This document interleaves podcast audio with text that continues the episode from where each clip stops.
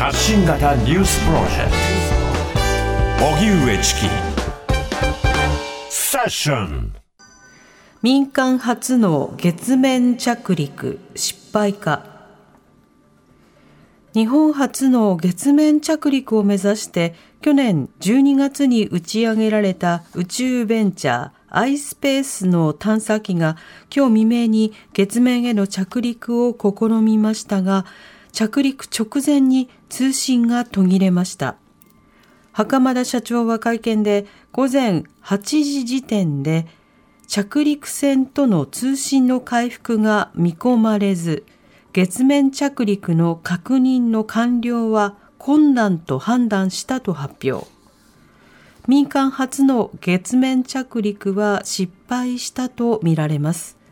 会見では探査機の燃料の推定残量がなくなり、急速に降下速度が上昇していたことがデータから確認され、燃料が尽きた状態で月面に衝突した後、通信が途絶えた可能性が高いことが明らかにされています。袴田社長は、多くのデータと経験を獲得でき、このミッションの意義を十分に達成したと考えている。次へ向けた大きな一歩だと考えていると述べました。それでは民間初の月面着陸が失敗というこちらのニュースについて宇宙ライターの林公夫さんに先ほどお話を伺いました。林さんこんにちは。こんにちは。さて今回は民間初の月面着陸これが失敗したというニュースなんですがまず今回の月面着陸船どういったことが期待されていたんでしょうか？はい、はい今ですね、あの世界の国家機関も民間企業もこぞって月を目指す月ラッシュっていうのが昨年から始まってるんですね。はい、それで日本の企業の iSpace というスタートアップなんですけれども、うん、そこが開発したあの月の着陸船が世界の民間企業で初めて月に着陸成功という一番乗りを目指していた着陸になります。うん、それで7つの荷物、世界中から荷物、請け負った荷物、あのビジネスとしてですね、はい、搭載していまして、その中にはあの UAE の月面を走るローバーですとか、うんうん、あとカナダ製のカメラとか、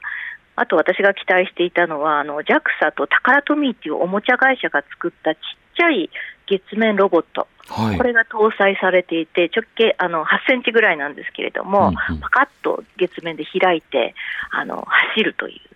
そういうものあのロボットも搭載されていました。うんなるほど、最近、もともとそのロケット開発のラッシュもありまして、はい、まあ、これはあの衛星を打ち上げたり、まあ、いつかは旅行するといういろんなビジネスが期待されているわけですが、はい、月面への着陸というのは、どういったことがそもそも期待されてのラッシュなんですか？はい、あの今ですね、あのかつては米ソのあの宇宙レースであの一番乗りをかけて月に到達するっていうことのみを目的としていた時代があったと思うんですけれども、うん、今はあの月面にこう人類の生活圏を作る、そしてさらにそこから火星へ行くっていうビジョンがあの世界で共有されています。それをあの可能にするのが月にあるとされている資源特に水なんですね、はい、その月の極地方に水があの豊富にあるとあの言われているんですが、どこにどんな形でどのくらいの量があるかっていうのは、まだ直接どこもこう採取していないと、だからその水をあのどこが早く見つけるのかっていうこともあって、民間企業もそこに参戦しているっていうことなんですね。うん。ということで、ゆくゆくは月に人が住めるようにすることを目指されているんですか、はいそういうことですね。はい、その中で今回、月面着陸船、期待されていたんですが、失敗となりました。今日、記者会見行われたということですけれども、失敗についてはどう語られていたんでしょうか？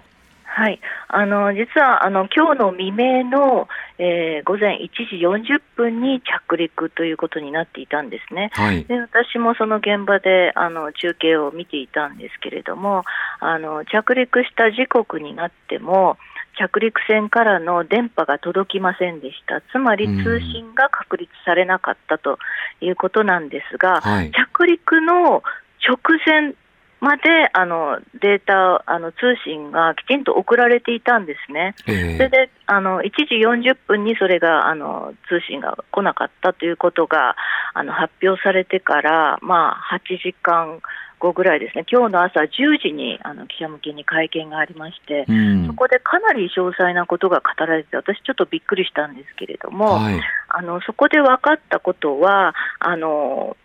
なんていうか、えっと、この iSpace の月着陸船って、時速6000キロぐらいの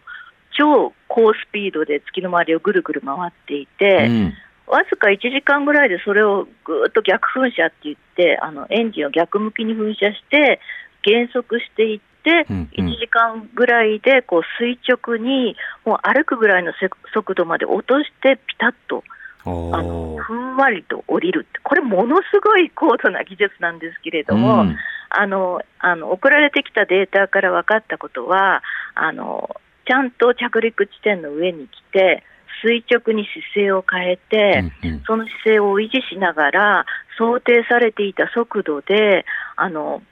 えー、と着陸船が高度ゼロ、つまり着陸地点と思っていたところまでは、ちゃんと速度を制御して、着陸できるように降りてきていたことが分かっています。はい。ただし、その着陸船がここがあの着陸地点だよ、つまり高度ゼロだよと思っていたところが、うん実際はゼロではなくて、かなり上空だったんではないかと思われてるんですね。ほ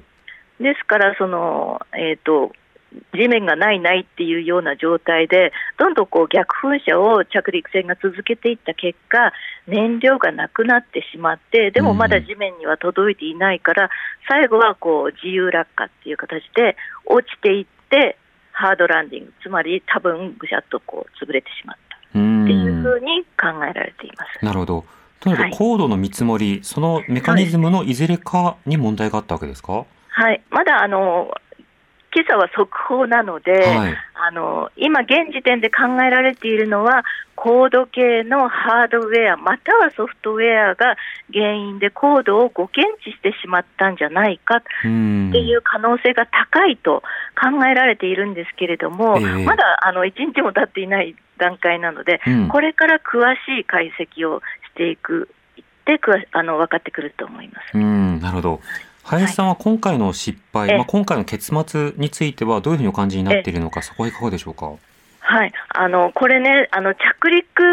のところだけを取り上げると、確かにハードランディングで、うあんの。通信が取れなくて失敗って言われるのはしょうがないと思うんですけれども、はい。あのそもそも月着陸って、今までアメリカ、旧ソ連、中国、この3つの国しか、国家機関しか成功していないんですね、それだけ難しいことなんです。はい。でイスラエルとかインドもチャレンジしてますけれども、成功してません。一方で、iSpace っていうスタートアップが、あの短い期間の中で、あのこれだけ、あの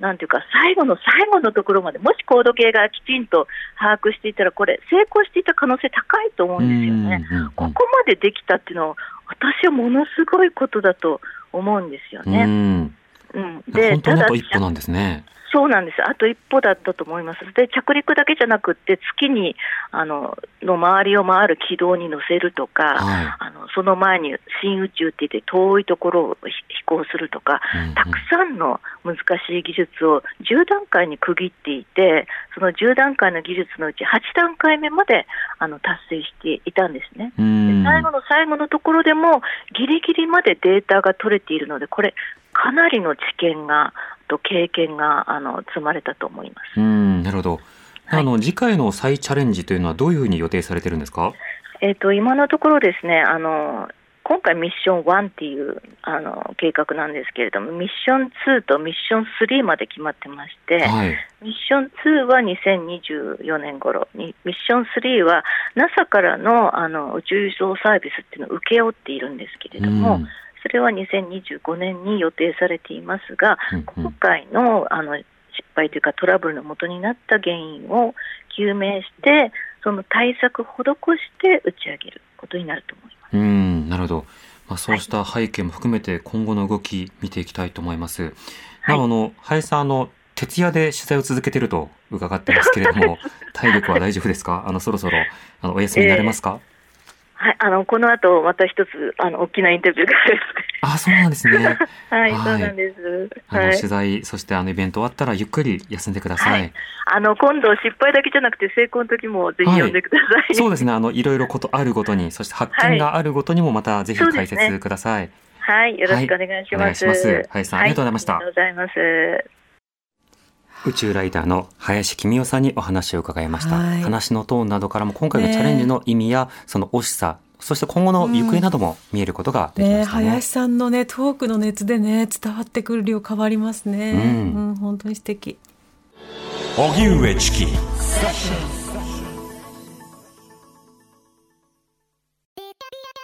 ラジオポッドキャストで配信中ゼロプリラジオ聞くことできるパーソナリティは LGBTQ ハーフプラスサイズなどめちゃくちゃ個性的な4人組クリエイターユニット。午前0時のプリンセスです。ゼロプリラジオ。もう好きなもん食べな。好きなの何でも鍋に入れたら鍋なんだから。マクド鍋に入れちゃおう。そしたら全部鍋。おならが出ちゃったことを何て言いますか？プリグランスバズーカ。ちな